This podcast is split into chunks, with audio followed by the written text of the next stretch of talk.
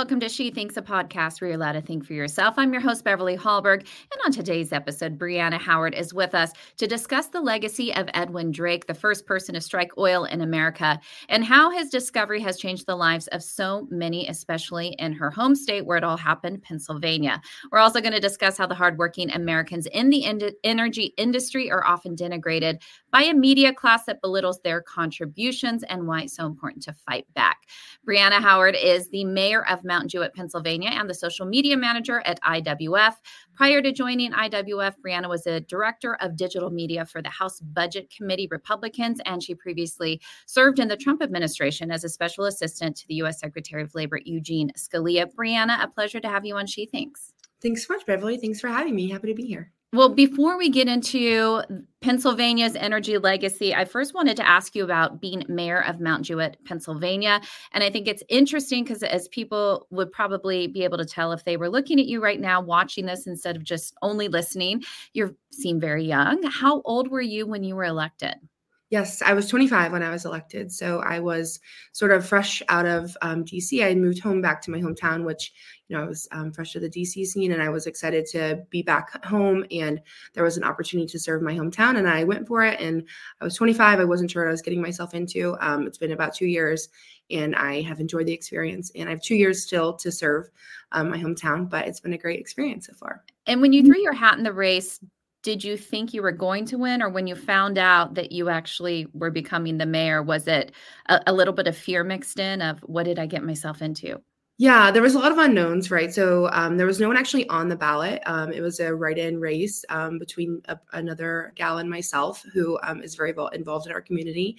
Um, so it was I wasn't sure what to expect. You know, I didn't know if I would win or not, um, but I thought, why not, right? I, I had some experience in DC. I was passionate about some changes I, I thought should be made in my hometown. so it's been a good experience, and it, it, again, a lot of unknowns, right? You don't know what to expect, especially from you know federal government where I had some experience um, as you mentioned. But um, I would say local politics is very different, and I've been, um, you know, entrenched in that and learned a lot about how those differences are, you know, very unique in their own right. So, any anything that you would say to somebody who may be considering running for city council or superintendent or anything along those lines, what would you say about getting involved in local pol- politics, whether positives or negatives? I would say that anything you can do to help your community is is very it's very humbling. It's very any opportunity to help other people.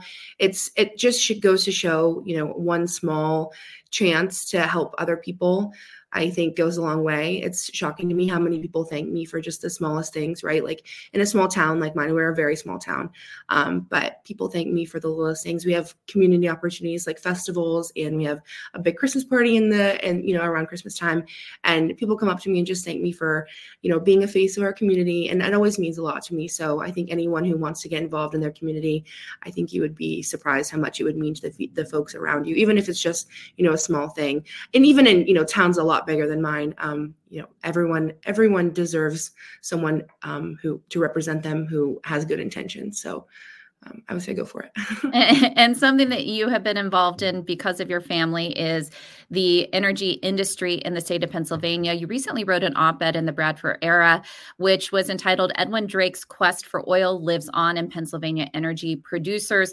Tell us a little bit about why you wrote this op ed and who is Edwin Drake? Yeah, so I was very inspired to write this op ed as we celebrated National Energy Appreciation Day here at IWF. Um, so, National Energy Appreciation Day um, celebrated the hardworking men and women of the energy industry, which my family is an integral part of.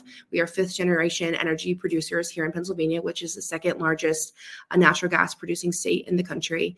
Um, and the energy industry is, uh, is a critical part of um, the American kind of energy um, portfolio across the country and really around the world, right? Energy powers everything we do. And so I felt really inspired to write this op ed because, um, you know, Edwin Drake is kind of the father of, of what I would say is Pennsylvania's energy um, scene, but also, you know, he's a name around the world that I don't think people know necessarily, but I think because of his contributions and his grit, I wrote a lot about his grit and how it kind of reflects the the modern day energy workers especially here in pennsylvania i see a lot of his struggles and people like my brothers and my father who are part of that you know fifth generation of oil and gas um, i would say the roughnecks that are out in the field every day producing the energy needed to power america and so with edwin drake mm-hmm. and him being able to get oil and use it for for purposes that improve all of our lives what was that process like for him figuring out how to get the oil how to refine it how to use it? Did it take him years to figure that out yeah, I would say it's a, it's a lot of unknowns, right? He he went into a, a, a, landscape where there wasn't a lot of understanding of what oil even would do to change the face of the world. Um, and I think at the end, people really thought he was kind of crazy. He got this kind of understanding of people were like, oh, there's crazy Edwin out in on the fields of the Titusville Creek banks, like seeking oil. Um, and he had this crazy Uncle Billy that was out there with him. Um, and I think, you know, I think the roughnecks, I, I call them roughnecks, right? They have this these these guys out in the field now who, like my brothers, they're they're kind of rough and tough guys, right? They're up out working before the sun is up, and they're home after you know late at night.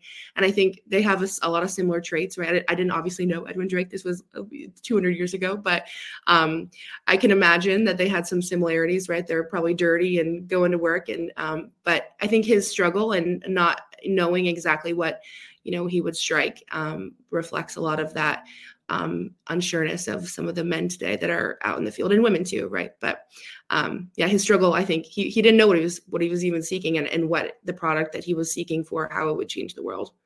And when you talk about it changing the world, obviously we could connect so many of the dots and how it improves people's lives. But when you look at it, especially since your family is involved, what would you say that the energy industry provides to people, not just in your state, but in this country and also globally?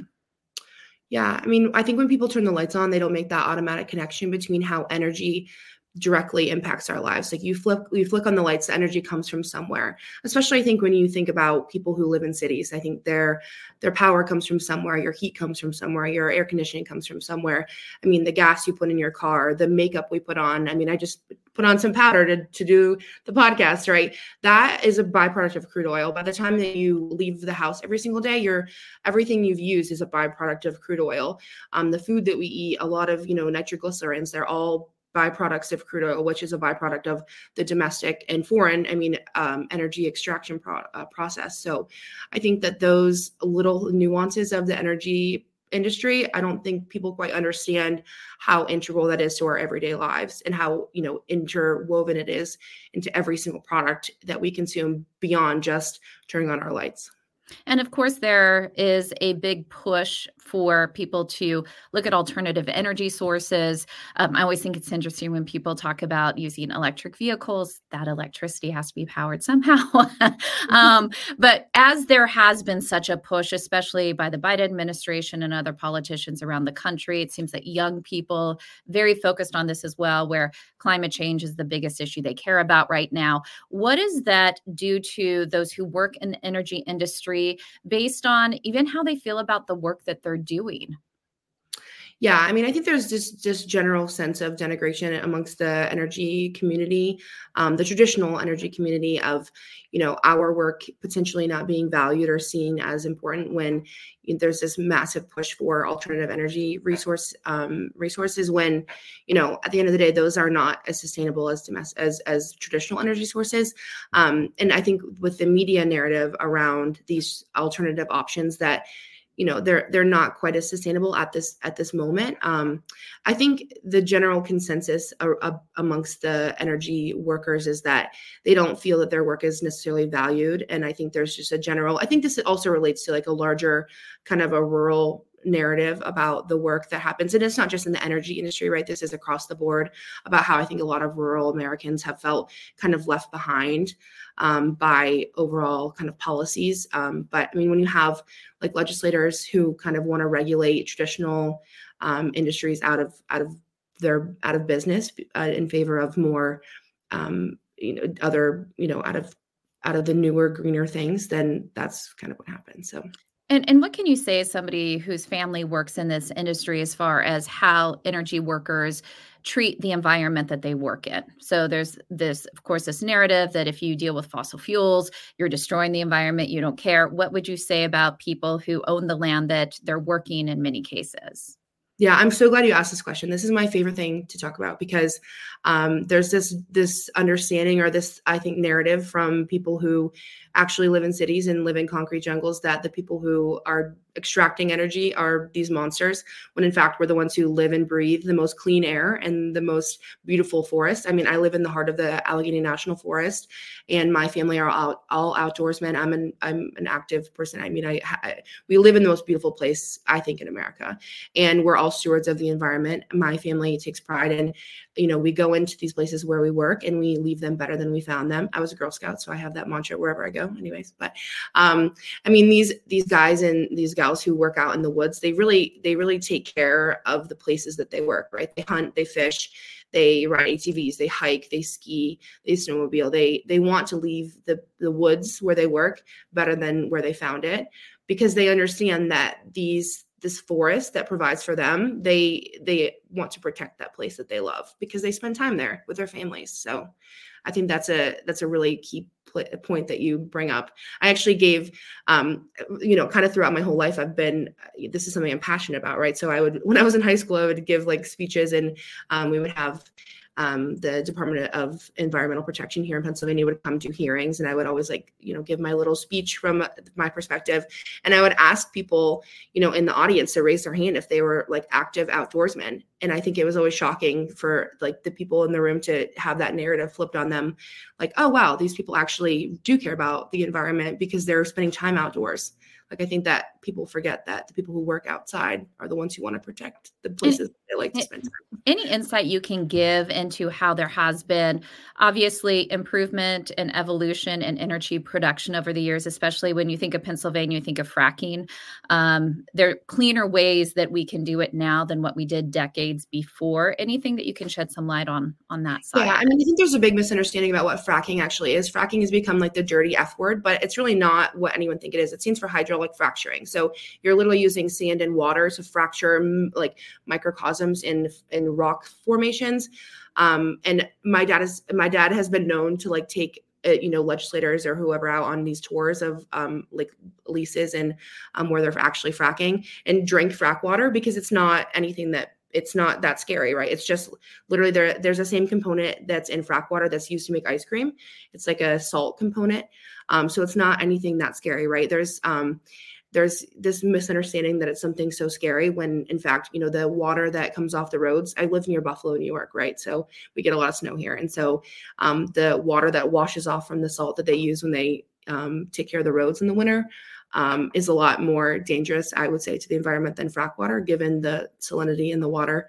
Um, but I think there's just a scariness of of what fracking really is, when in fact natural gas is a super super clean form of energy um, that could really revolution revolutionize the energy industry especially here domestically right as i mentioned pennsylvania is the second um, largest producing state of natural gas and if we unleash that domestic capability um, of natural gas, I think we have a limitless opportunity to power America in a new way. Um, but yeah, I think just the technologies have are always advancing, and the being not so afraid of what fracking really means. It's not it's not as scary. It's not the big F word that everyone thinks it is. Um, when someone is willing to drink the the frack water that are in pit liners, that you know, like I said, they're not. It's not any different than the the water that's coming off the roads um, in the wintertime when when the states are plowing the road and salting the roads. So. I've always thought the biggest problem with fracking was that they named it fracking, and right, that if it right. had a different name, people it sounds bad. It sounds yeah. bad. So I understand yeah. on the surface. I, I, still to this day think that maybe they should change the name of it just to because yeah. The word makes you feel something. So that's just just my little side note there.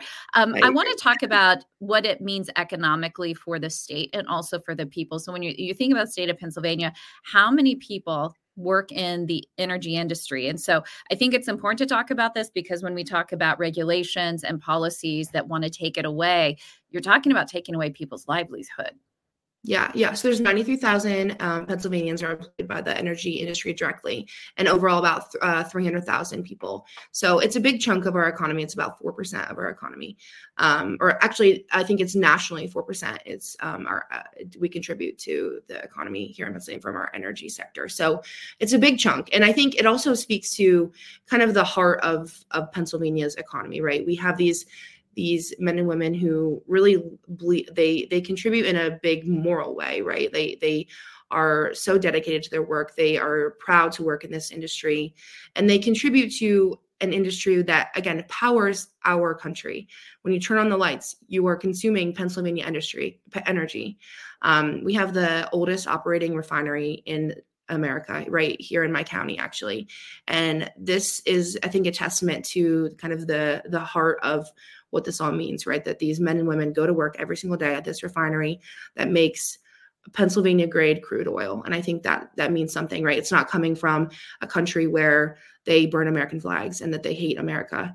You know, we have it's an honorable it's an honorable industry where you can do this work equitably, affordably, safely, um, and and truly, honestly, environmentally friendly and safely because it's we we have the right um, mechanisms in place to ensure that we're protecting the environment in a, in a, you know in a sound a sound way compared to places where they don't you know I'm, i do not think that they're so concerned about the environment in saudi arabia where we're getting the rest of our oil from so well, let's round out the conversation on things people should be looking for as far as policies, regulations, legislation that is trying to be passed that is almost always detrimental to the industry energy industry. So what type what are the ways that government has tried to really make things harder for for anything fossil fuel related?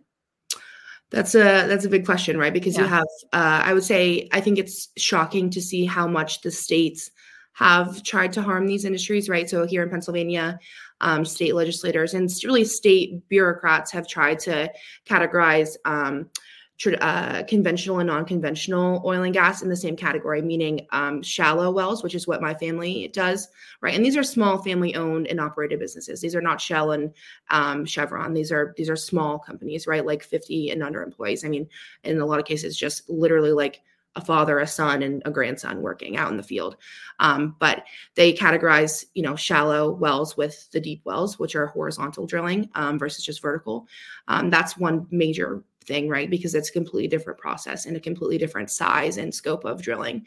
Um, but then at the federal level, right, you have the basically, you know, bureaucratic state of of the EPA. You have even, you know, Department of Labor, all these different um, departments that are trying to, you know, have unelected officials who kind of want to regulate not just the energy producers out of business, but a lot of different industries out of business. So I would say anything that Congress can do and lawmakers can do to have oversight over those um, agencies to ensure that they're not, you know, overreaching their their scope of of you know what they're able to do.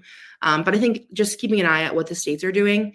Um, here in Pennsylvania, we have you know have state lawmakers and state again unelected state officials who truly are very hostile to the energy industry um, because I don't think they really understand what it means and they've never even step foot in our corner of the state. It's a big, very big state, as a lot of these states are. New York, there's actually a lot of energy production in New York State. And in New York City, right, they hate the energy industry. So I think just being aware of how important, you know, the the state level activity is um, is a big part of this all. Well, I think such a big part of it is just countering the narratives that we often hear out there. And so your op ed does that. You coming on and talking about this does that. And so we hope more people are more informed after listening to you. Brianna Howard with IWF, thank you so much for joining us. Yes, thank you so much, Beverly. I appreciate you taking time to have me on. Absolutely. And thank you all for joining us. Before you go, IWF does want you to know that we rely on the generosity of supporters like you. An investment in IWF fuels our efforts to enhance freedom, opportunity, and well being for all Americans. So please consider making a small donation to IWF by visiting IWF.org backslash donate. That's IWF.org backslash donate. Last, if you enjoyed this episode of She Thinks, do leave us a rating or a review. It does help. And we'd love it if you shared this episode so your friends can know where they can find more She Thinks. From all of us here at IWF, Thanks for watching.